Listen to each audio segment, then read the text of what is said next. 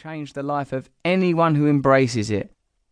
I have seen it work many times with people with addiction issues of every hue drugs, sex, relationships, food, work, smoking, alcohol, technology, pornography, hoarding, gambling, everything. Because the instinct that drives the compulsion is universal. It is an attempt to solve the problem of disconnection, alienation, and tepid despair because the problem is ultimately being human in an environment that is curiously ill equipped to deal with the challenges that entails. We are all on the addiction scale.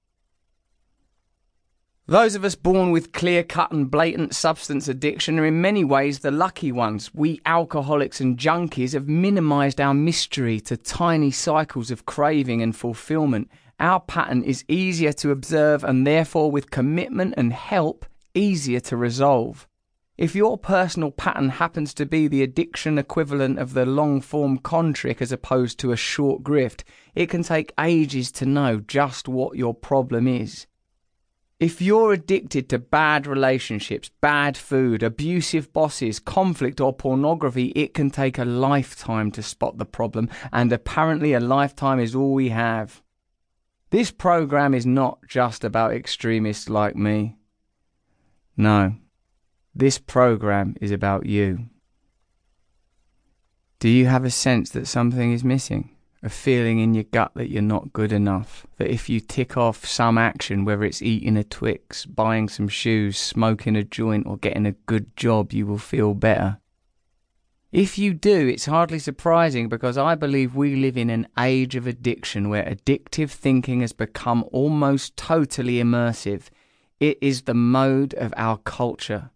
Consumerism is stimulus and responses are designed for life. The very idea that you can somehow make your life all right by attaining primitive material goals, whether it's getting the ideal relationship, the ideal job, a beautiful Berber rug, or 40 quid's worth of smack, the underlying idea, if I could just get X, Y, Z, I would be okay, is consistent and it is quite wrong. Addiction is when natural biological imperatives like the need for food, sex, relaxation, or status become prioritized to the point of destructiveness.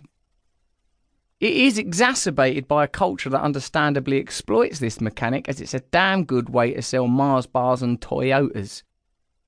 In my own blessedly garish addiction, each addictive pursuit has been an act of peculiar faith that the action will solve a problem. Here we will discuss, with me doing most of the talking, how we can overcome our destructive and oppressive habits, be liberated from tyrannical thinking, and move from the invisible inner prison of addiction to a new freedom in the present. What makes me qualified for such a task? A task which, in a different lexicon, might be called achieving peace, mindfulness personal fulfillment, or yet more grandly, enlightenment, nirvana, or Christ consciousness. Certainly not some personal ethical high ground. My authority comes not from a steep and certain mountain top of po faced righteousness. This manual for self realization comes not from the mountain but from the mud. Being human is a me too business. We are all in the mud together. My qualification is that I am more addicted, more narcissistic, more driven by lust and the need for power and recognition. Every single pleasure giving thing that's come my way from the cradle in Grays to the Hollywood chaise lounge has been grabbed and guzzled and fondled and fucked and smoked and sucked, and for what? Ashes. Do you sometimes question whether you even have the option or right to be happy? The churning blank march of metropolitan life feels like the droning confirmation that joy is not an option. Escalators like conveyor belts to a mass grave, grey streets like a yard. Thank God I've not yet been to prison but when I think about the levels of categorization from worst to least awful, I ponder freedom in general. Worst, being locked alone in a solitary cell in a Category A maximum security prison.